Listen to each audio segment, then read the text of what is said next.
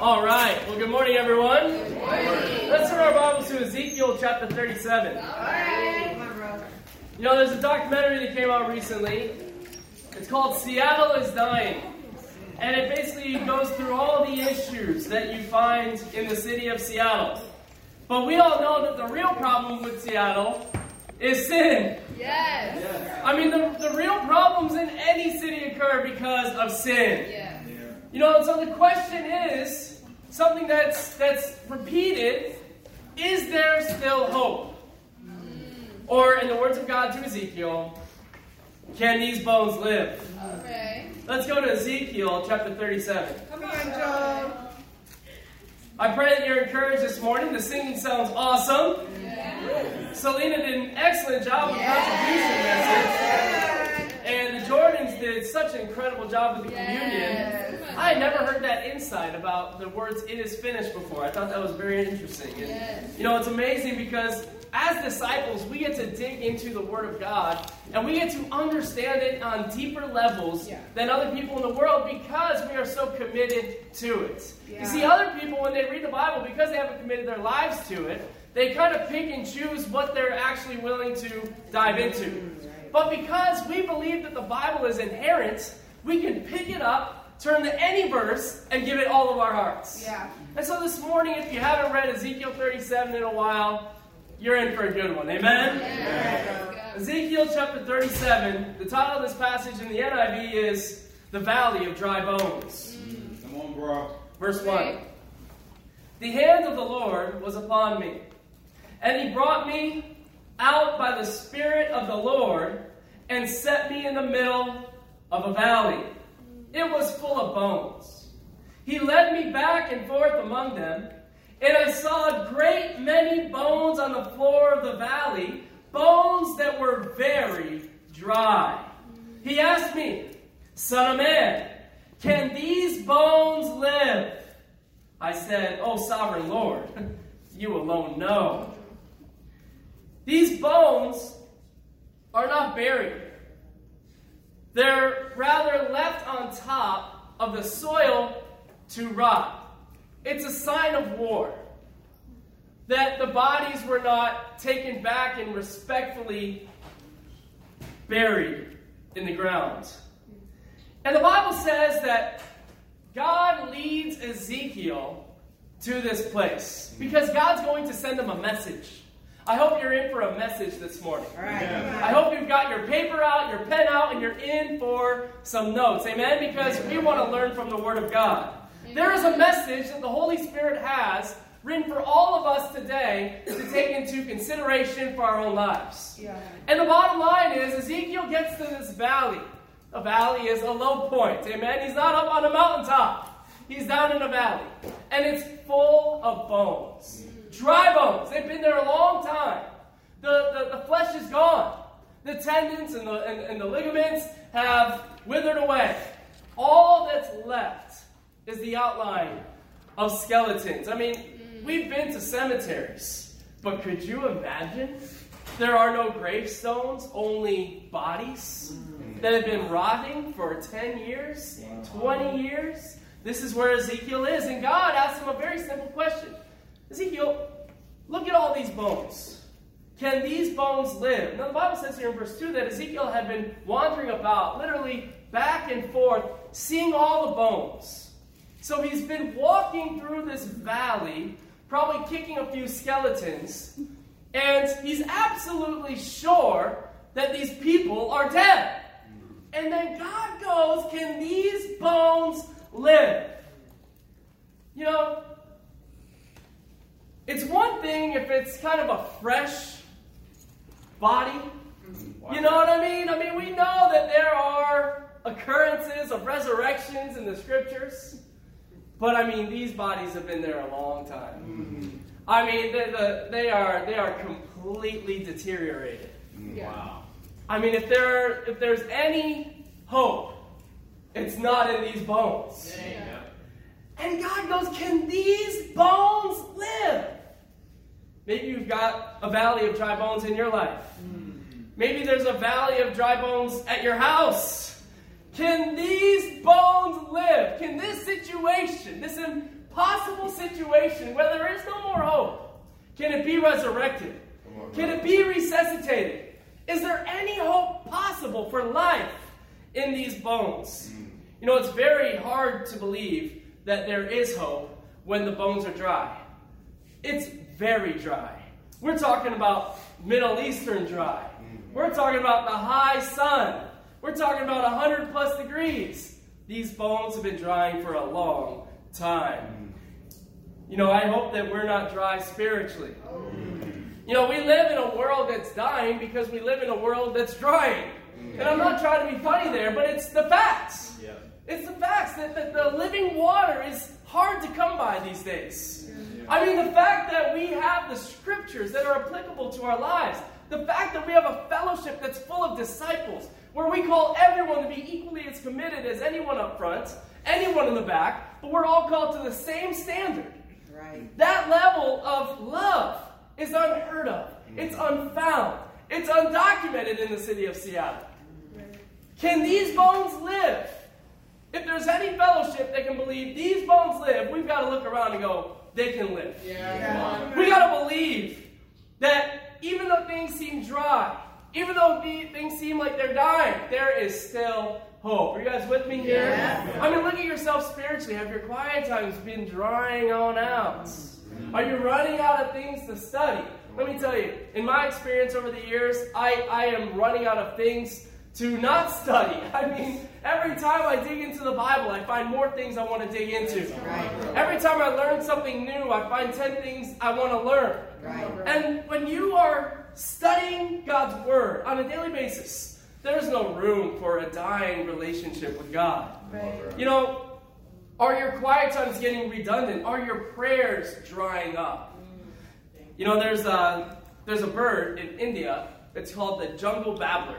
And it's been nicknamed by the natives the Seven Sisters. Oh my! Now, you can imagine why they call it the jungle babbler. I mean, it's this tiny little bird. They flock together, and all day long, chirp, chirp, chirp, chirp, chirp, chirp, chirp, is nonstop. And so the locals call it the Seven Sisters. Now, I grew up with one sister. I don't know if anyone here grew up with seven sisters. That's a lot of chirping. And the Bible says we shouldn't bring that babbling into our prayer life. Jesus says, don't go on babbling like the pagans do. And we need to have prayers that are full of life, that are that reinvigorate us, that inspire us. Yeah. You know, a lot of times people look around the fellowship and they can blame other people for their lack of relationship with God. Let me tell you something. When you're walking in the Spirit, when you're studying your Bible, when you're praying the way that you need to, there is nobody in this room, nobody in this world that can discourage you from your relationship with God. You know, people go, so and so hurt me, so and so offended me. Let me tell you, I've been hurt, I've been offended, but I'm not going anywhere. This isn't about people. Right. This has to be about our relationship Yeah. with God. Yeah. We cannot have any sort of excuse in our life for a dried out relationship with God. Yes. You know, the, the world is dying because the world is drying. You know, in this documentary, Seattle is dying, it points out all these issues in the city. Starts off talking about the tents and, you know, all the, the, the homeless people living in tents, and then it, it goes on to blaming the, the drug problems, and then it goes on to blaming the lack of law enforcement, and so on and so forth. And everyone's trying to point the finger. But the reality is, these things are debated at a, a social and a political level every single day. What, what are the answers? What's the solution? I'll tell you what the problem is. The real problem is sin. Come on, Joe. The real issue is people aren't being called to repent. Yes. Yeah. And they're a lot of these people, they're they're going to, to, their to their church, to their little family fellowship, but they're not being called to repent. Right. They're not being called to change their lives. They're not being called to abstain from these sins that are destroying our city. And this is a problem that occurs all over the world. Yeah. The problem that, that sin uh, that we see in our city is undeniable. There is no one that would deny that, that many of these things are, are wrong. So, what's the answer? The answer is a call to repentance.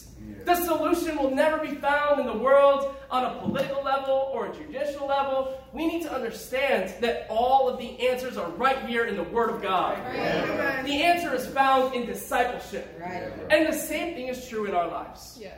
When your relationship with God is drying out, mm. When your relationship with God is starting to fall off, when you're not feeling close to God or close to the fellowship, your prayers are getting mundane, and your quiet times are getting redundant, let me tell you, the issue is repentance. The issue is discipleship. Yeah. Can these bones live? Right. Let's see what God does here in verse 4. Come on. Then he said to me, Prophesy to these bones and say to them, Dry bones, hear the word of the Lord. This is what the sovereign Lord says to these bones I will make breath enter you, and you will come to life. I will attach tendons to you and make flesh come upon you and cover you with skin. I will put breath in you, and you will come to life. Then you will know that I am the Lord. You know, the, the thing is here, the only solution was to life for these bones was God. Now we understand that, yeah, Ezekiel was used by God to prophesy. Ezekiel had to get things started here. But it was God that was going to put life into these bones. Yeah. And it's the same thing true in our lives. Yeah. Mm-hmm. You've got to take initiative. Yeah. Mm-hmm. Yeah. You've got to look in the mirror and get fed up with where you're at spiritually. Yeah. Yeah. And decide it's time to change. Yeah. It's time to repent. It's time to stop blaming people. It's time to stop pointing the fingers. It's time to look at my relationship with God Yeah. and figure out what it is I need to repent of. You guys with me here? Yeah. You know, the, the fact that Ezekiel was the instrument that God would use is pretty cool. Mm-hmm. Because when you read the rest of the book, you come to find out he kind of feels like a failure. Mm-hmm. I mean, he's preaching to an obstinate people. He's preaching to a frustrated people. There are times when God tells him, hey, listen, I'm going to send you to these people, and they're going to be loaded with sin. So I want you to approach them with just as much obstinance as they have. Yeah. In fact, make your forehead like that of flint. Yeah. I, I know that they're going to reject you and they're going to hurt your feelings, so just get hard and don't let them penetrate your heart. Mm-hmm. And over and over and over and over, Ezekiel does this, and he fails over and over and over and over. Yeah. You know, how often do we just want to throw in the towel when we just mess up time and time again? We're like, well, I know God wants to use me, but I keep blowing it in this area. I keep messing up in this area. These sins are bogging me down. And the answer to God was, you're still chosen. Mm-hmm. You see, God's call is irrevocable. Yeah. Yeah. Once called, always called. Yes. Yeah. God never loses hope in us. Yeah. So why would we ever lose hope in God? Right. Mm, come on. And he says, These bones are going to live because I'm going to use you. You might see yourself as a failure, but I'm going to use you to put life back in these bones. This is pretty incredible right here in verse 7. So I prophesied as I was commanded. And as I was prophesying, there was a noise, a rattling sound, and the bones came together bone by bone. I looked, tendons and flesh appeared on them, and skin covered them, but there was no breath in them. You know, Ezekiel is called right here to prophesy, of course, but then he's called to just stand there and watch. You know, one of the coolest things about this passage is that Ezekiel got to witness this miracle. Mm-hmm. It wasn't like prophesy, take off for a few days, and when you come back, you're going to see an army of God's people. It's like, no, I want you to prophesy and I want you to witness this miracle. I want you to watch the, the bones start to rattle. I want you to watch them start to come together, to see the ligaments and the tendons start to form, to see the, the muscles start to grow and the skin cover these bodies. Mm. I want you to witness this, Ezekiel. I want you to feel some part in this miracle. I want you to sense a bit of ownership here as somebody who was able to witness this incredible miracle. That's awesome. You know, for us as disciples, we have this opportunity every day, Yes. every week, Yeah. every month, at Bible talk, at church on Sundays, in our discipleship times, in our quiet times. It's not just a quick, easy button, you press it and everything's good to go. You get to witness the process of the miracle. Mm. You get to actually watch your life turn around and watch someone else's life turn around. Sure. Watch your Bible talk turn around. Watch your ministry turn around. Watch the church turn around. And that's pretty exciting. Yeah. You know, it's one thing if it was like, hey guys, let's do this, and then we're all going on vacation for a few months, and by the time we get back, everything's going to be different. It's another thing to witness the incredible miracle that God's doing. You know, I'm, I'm, uh, I'm very grateful for my children. I know Jesse was making fun of them earlier. But you know, there's no greater miracle than, than a baby being born. Yeah. yeah. And no, I'm not making any sort of announcement or anything like that. But you know, but you know, it's one thing to get pregnant, but then just to watch the transformation process. I mean, just watching Courtney just transform. Oh, yeah. You know, and then being in the room when when the baby is born, and then the baby, you know, then it's the miracle, and then watching their face transform from like the alienish look to a real person. You know what I mean? And then not just a real person, but they get cuter and cuter and cuter, Yeah. and, and then they start to say a few words, and then the words become sentences, and then the sentences, well, sometimes it's complaining, but you know, other times it's praise, Daddy, I love you, Mom. And then just little by little, they just grow and they transform. Let me tell you something. If a baby stopped growing, would you be concerned? Yeah. If a baby stopped changing, would you be concerned? Yeah. What if I were to tell you that we are all in the middle of that transformation process right now? Yeah. Mm. Let me tell you, when I look around the fellowship and I see people that aren't changing week after week, month after month, when I look in the mirror and I see areas of my life that are not changing time and time again, I'm very concerned. Yes. I'm very concerned, rightly so. And as disciples, we need to be committed to this process of transformation, of watching these miracles happen time and time again. You guys with me here? Yeah. You know, Ezekiel got to prophesy, but he got to witness this amazing transformation mm-hmm. as he watched these bones come together. It's pretty cool here. The Bible says there was a noise, a rattling sound. Actually, in the Hebrew, what's better, what's better translated right here is literally a voice mm-hmm. Wow. a voice. Now, I want to imagine what that voice sounded like, you know? But he's seeing the bones come together. He's hearing this voice of bringing this entire army together. What an incredible experience that would have been. Now, this is not any random army. Look at verse 9. Then he said to me, Prophesy to the breath. Prophesy, Son of Man, and say to it, This is what the sovereign Lord says Come from the four winds, O breath, and breathe into these slain that they may live. So I prophesied as he commanded me, and breath entered them, and they came to life and stood on their feet, a vast army. Then he said to me, Son of man, these bones are the whole house of Israel. They say, Our bones are dried up and our hope is gone. We are cut off.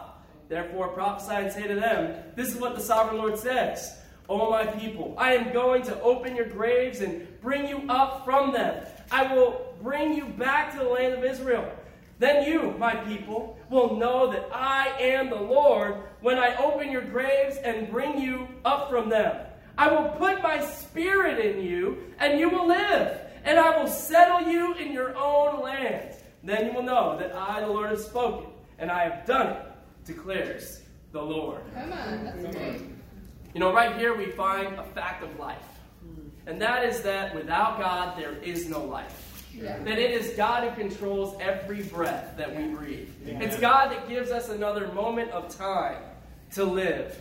And the Bible says right here that Ezekiel was called to prophesy to the breath. In other words, God's breath would be given to this army at the call of Ezekiel.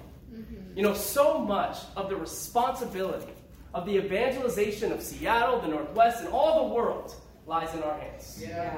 So much of the responsibility and the urgency of what we're trying to accomplish as disciples of Jesus Christ lies on our own calendar. That we decide when it's going to happen and when it's not going to happen. And we don't like that responsibility. Mm. I'll be honest, I look around, some of you guys are scared to death right now. Mm. We don't like that responsibility. We wish it was all up to God.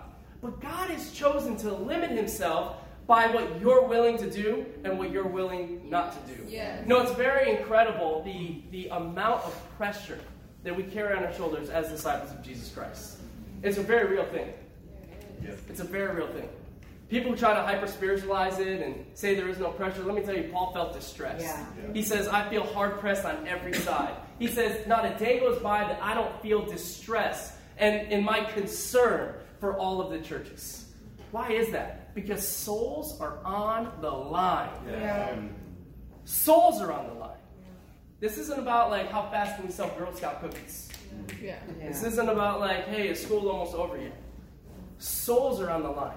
Yeah. Every minute that goes by, souls are on the line. Mm-hmm. Yeah. Every week, every month. That's a lot of pressure. Yeah. That's a lot of pressure. Now, I have a tremendous amount of respect for anybody in the medical field. Amen? Amen. Tremendous amount of respect. But let me tell you, the pressure that we face on a daily basis as a disciple for the spiritual needs in the world around us is tremendous. Mm.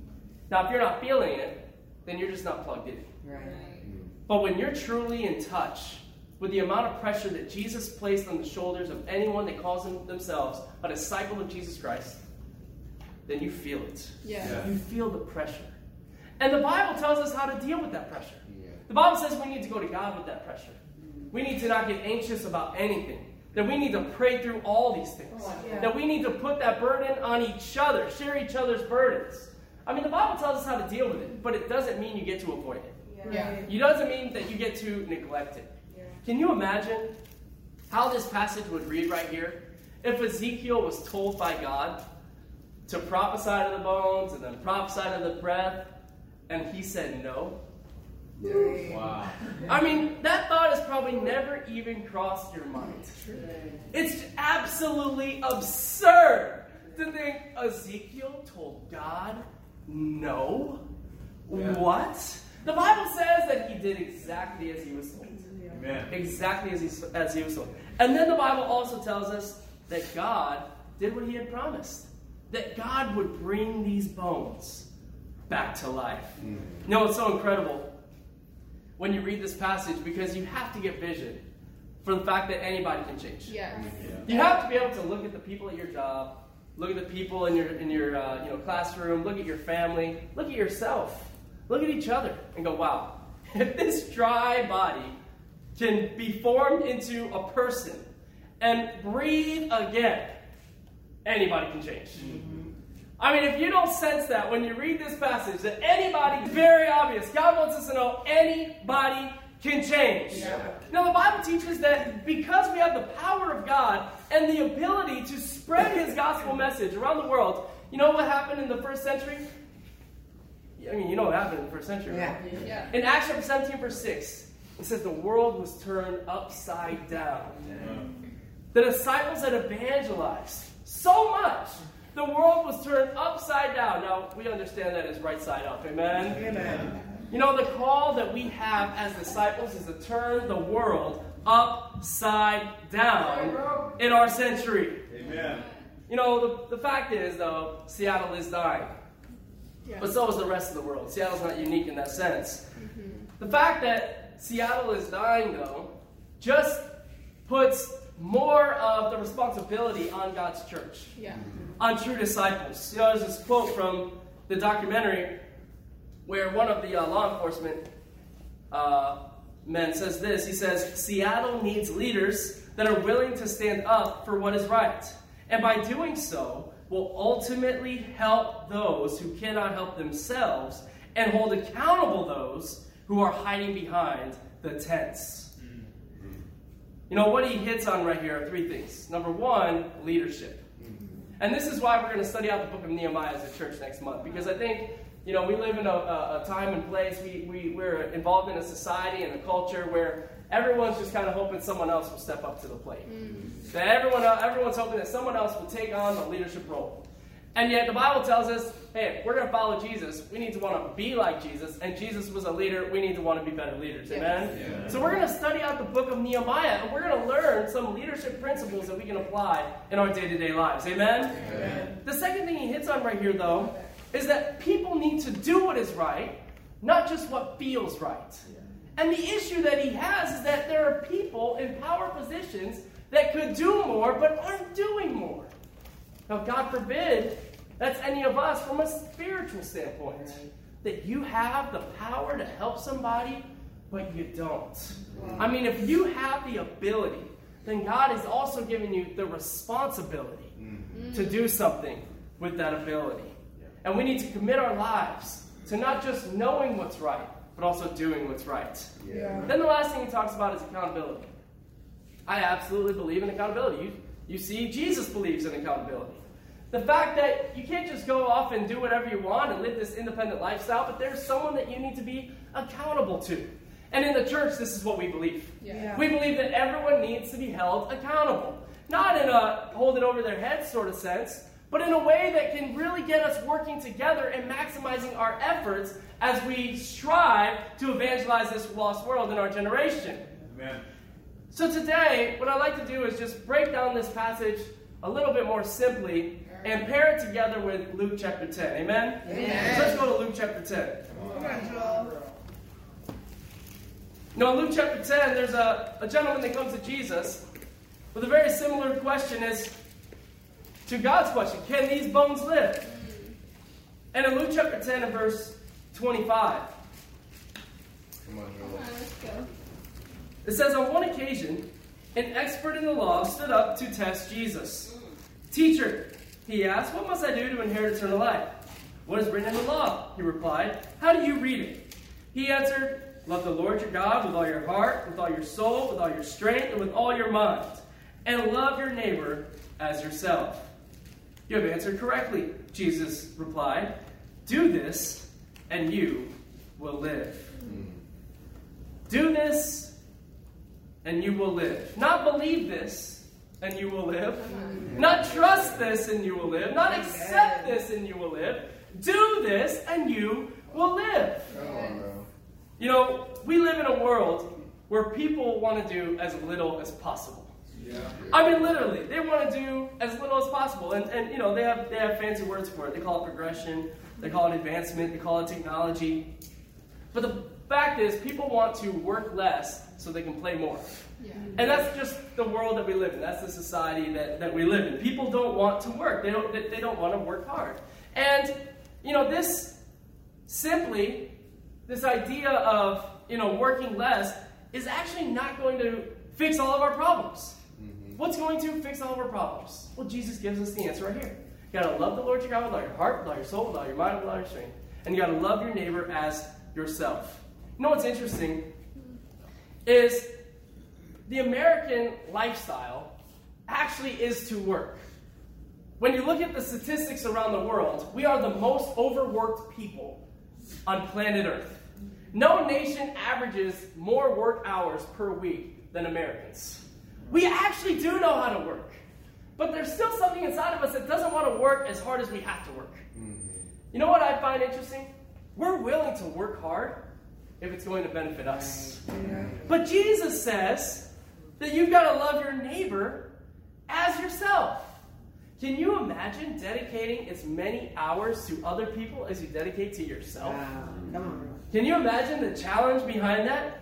Imagine what would happen in America if people would dedicate as many volunteer hours per week as they did work hours per week. Imagine you go, you work your 9 to 5, and then you work your 5 to 9. And you volunteer all this time. Jesus says we got to love each other the way that we love ourselves. Right. And it is absolutely possible to work too much. Mm-hmm. It is possible to be too dedicated to your job. Mm-hmm. Because the heart is that we're going to love each other as much as we love ourselves. Yeah. If you can't love other people anymore, you've got to love yourself a little bit less so you can love other people a little bit more. You guys with me here? Yeah. And Jesus breaks this down. You know, the problem is very simple. We're, we're just, we're a selfish society. Yep. We're, we're born into selfishness. We, we're surrounded by selfishness. But you know, Jesus calls us to live a selfless lifestyle. A lifestyle that is to be generous, that is to be giving, that is to put others first. Yeah. And you go, is that even possible? I mean, Joel, I, I hear what you're saying here, but is that possible? Can these bones live? And of course, the answer is with God, absolutely, all things are possible. Yeah. Amen. Can I really love God that much? Can I love my neighbor that much? Yes, these bones can live. Come I grew up in, uh, in Syracuse, New York, um, specifically Liverpool. Uh, at the time, uh, an article came out in the New York Times that Liverpool, New York was the number one place in America to raise a family. And so I grew up in a, in a, in a town where you can sort of, you know, leave your car running in the parking lot, run into the grocery store, come out 30 minutes later, it's still there. You don't need to lock your windows at night. You don't need to lock doors at night. Uh, you don't have to worry about your kids running outside and going down the street and coming back four hours later. Uh, Little House on the Prairie style, where, where is kind of where I grew up. And, uh, you know, we, we grew up with values. And we grew up in, a, in a, an, area where, you know, there, there weren't a lot of uh, uh, issues when it comes to crime or, or things like that. It was very safe. And, and times have changed. Uh, Syracuse is very different than it used to be. Um, but, you know, I, I know my parents got this, uh, you know, just deep conviction as far as taking care of the family and creating values because their parents were the same. And my dad sent me an email this week and he actually sent me uh, some photographs of my granddad that I had never seen before. Uh, he died before I was born, so I, I, never had a chance to meet him or anything like that. But um, he had deep convictions when it came to family values. And there's this, uh, this letter that my dad sent me. It's dated November 18th, 1974. And uh, my granddad wrote it to uh, the school that my dad was going to. And, and here's what it says. He writes this Dear Dick, I am writing uh, to explain a hard nosed position I have taken regarding school activities. I was brought up in a household in which the morning and evening meal were uh, inviolate. It's, it's really poor uh, penmanship. And I am insisting at this time together for my family. I am not willing to have my kids take part in any school activity that takes them away from the 5:30 to 7 p.m. dinner hour. And and I feel this information should be in your file and should be considered by athletic and band people in the school system. I still feel that the cornerstone of American society is the family unit. And I'm not willing to have my kids be absent from the home during the, eve- the evening meal hour. Please pass this information along to those who might be concerned. I would be glad to discuss this with you or anyone at the school where there might be conflicts with activities in which my kids are involved. I greatly appreciate all you do for the boys. Sincerely, Robert Parlour, wow. aka the Reverend. He, uh, he was a Reverend. you know, we, what we see right here are values. And you may or may not agree with these values. But as disciples, we have values too. Yeah. We call them convictions. Right. Yes. And in the same way that he might write a letter to a school to say, These are my convictions, and I'm unwilling to budge, mm-hmm. and this is how it's going to be, yeah. and you just need to deal with it. As disciples of Jesus Christ, this is what we need to be doing. Right. right. That we gain convictions and we allow those convictions to be deeply rooted in the Word of God. And we're not going to allow anybody to push us over. We're not going to allow anything to penetrate the walls of our convictions. Yeah. This is how it is. Yeah. This is how it's going to be. Mm. And we deeply root ourselves in the Bible. You guys with me here? Yeah. The problem is we allow other people to affect our convictions on the Bible. Mm. And what happens is you are wavering all over the place. And yet Jesus says, let me break it down for you. Love the Lord your God with all your heart, soul, mind, and strength, and love your neighbor as yourself. You should be unwavering in these two convictions. There should be nothing that pushes you over when it comes to these two topics. There is no person that you're going to give your heart, soul, mind, and strength to above God. And there is nobody that you are unwilling to love as much as you love yourself. Now, here's the problem these guys that Jesus is talking to here did not want to accept that fact. And so in verse 29, it says, But the Pharisees wanted to justify himself. So he asked Jesus, Well, who is my neighbor? You know, it's kind of funny. People want to define things that they're trying to exempt from obedience. Well, what exactly do you mean by that? Where is the word special missions in the Bible? Why do I have to use an envelope? Bible talk? Do I need to be a part of a small group? Let's define these things. Because when you define them and you don't find those exact things in the scriptures, you can justify your disobedience. Mm. So in reply, Jesus said, let me tell you a little bit story, a little story here. All right. A man was going down from Jerusalem to Jericho when he fell into the hands of robbers. They stripped him of his clothes, beat him, and went away, leaving him half dead. A priest happened to be going down the same road, and when he saw the man, he passed by on the other side. So too a Levite, when he came to the place and saw him, passed by on the other side. But a Samaritan, as he traveled, came where the man was, and when he saw him, he took pity on him. He went to him and bandaged his wounds, pouring on oil and wine. Then he put the man on his own donkey, took him to an inn, and took care of him. The next day he took out two silver coins and gave them to the innkeeper. Look after him, he said, and when I return, I will reimburse you for any extra expense you may have. Which of these three do you think was a neighbor to the man who fell into the hands of robbers?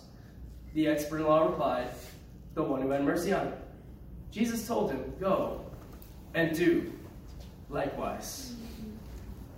No, the Pharisees did not want to accept the fact that anybody around them was defined as their neighbor. Oh, they were willing to serve each other, they were willing to love themselves, they were willing to give to one another.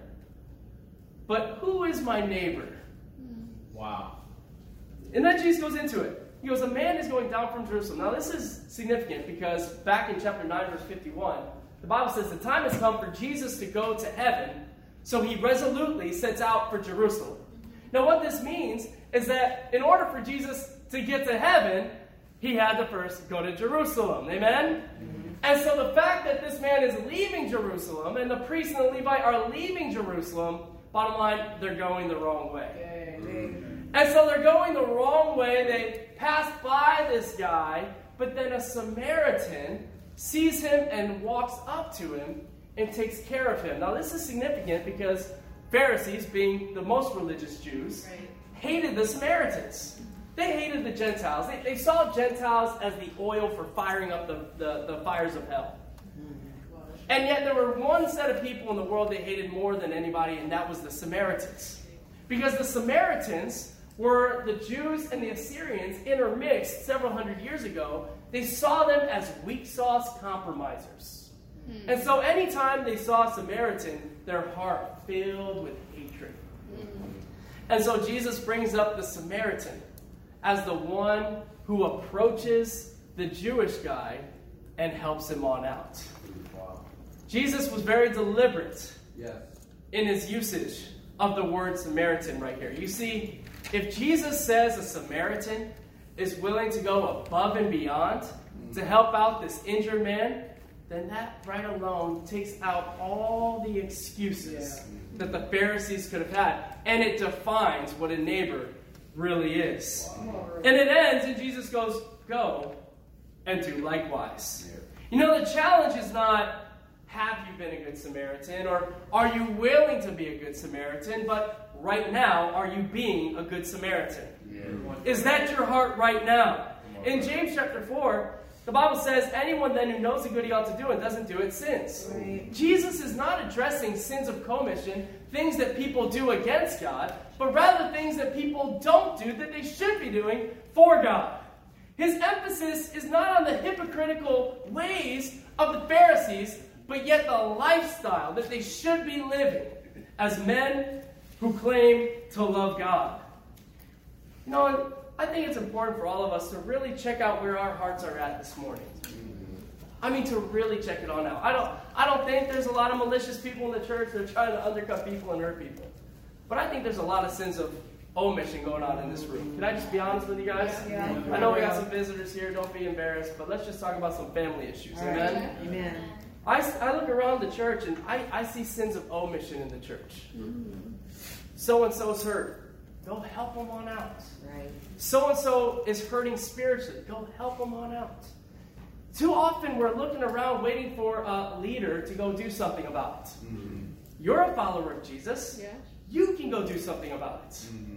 You see, the expectation that Jesus put on any of his followers that is that everybody needs to be equally committed to each other. Yeah. That there is no clergy laity system in the kingdom of God. But that every disciple of Jesus Christ needs to be equally concerned for all parts of the body.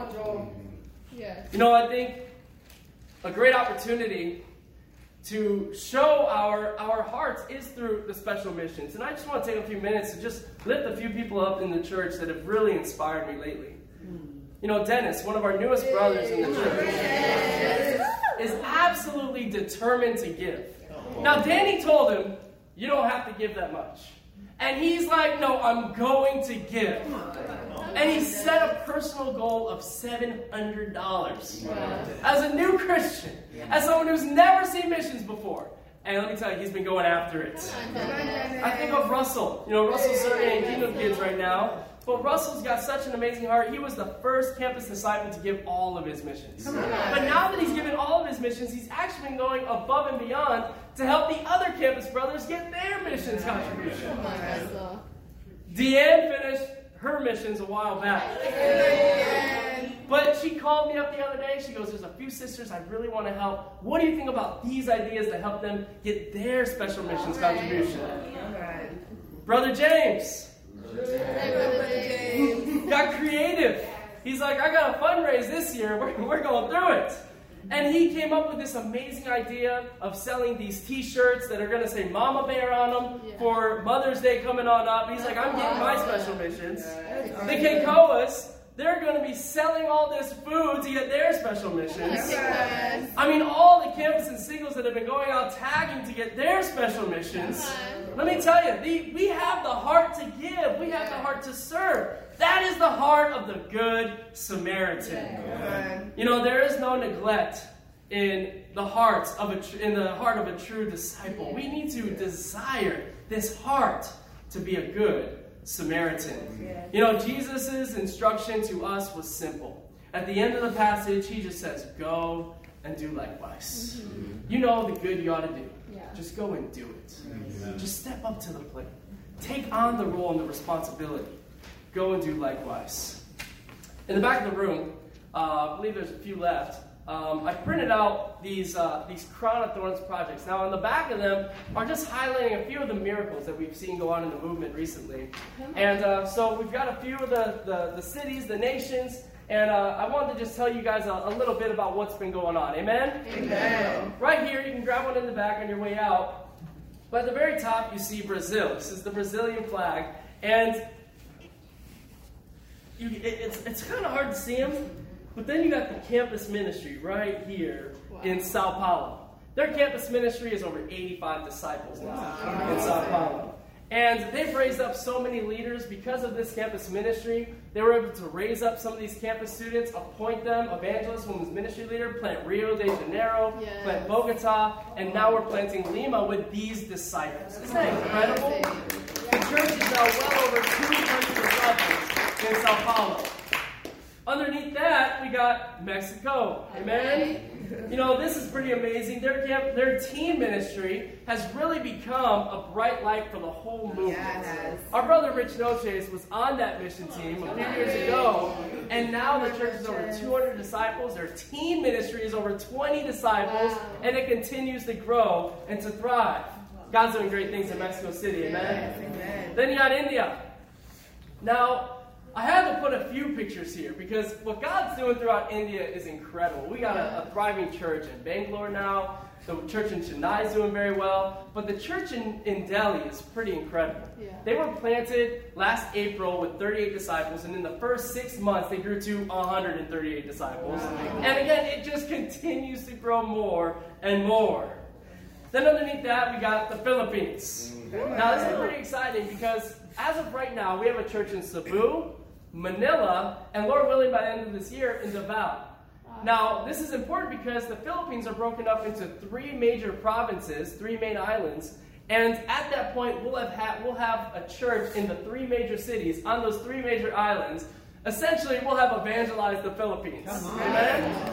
And the church there is incredible. They're, they're, they've totally surpassed 300 disciples. They had over 600 at their Women's Day Wow. just a few weeks ago.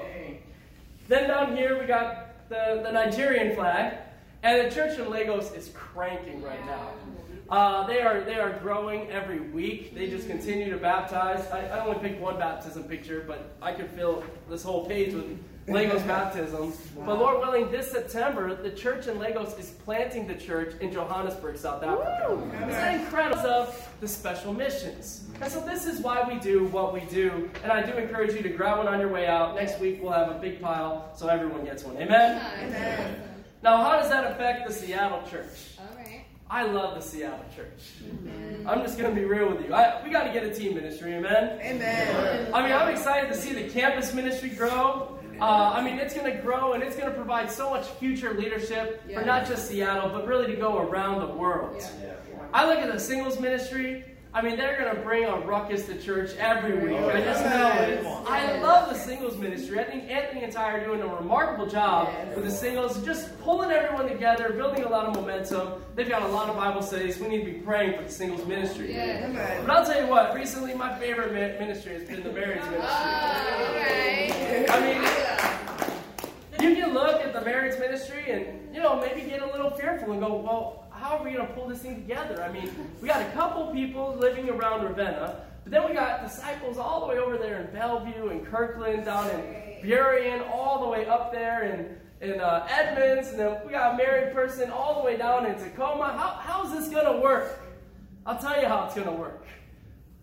These are going to become our pillar couples in the church. Yes. And as the church continues to grow, we will have shepherding couples in every region of the church. Yes. That's what God is doing. Yeah. And that's what you're a part of. Come on. You know, no matter how things are going in your life, whether it's in your family, uh, in, in a family member, in your children's lives, the question is still the same. Can these bones live? And I hope that there's a resounding yes. absolutely. Amen? You know, we need to prophesy. We need to preach the word of God. These bones are going to be rattled when you preach what Jesus says to preach. Love the Lord your God with all your heart, soul, mind, and strength, and love your neighbor as yourself. I believe you do this, you will live, and the world will be turned upside down in our generation. Amen. Amen.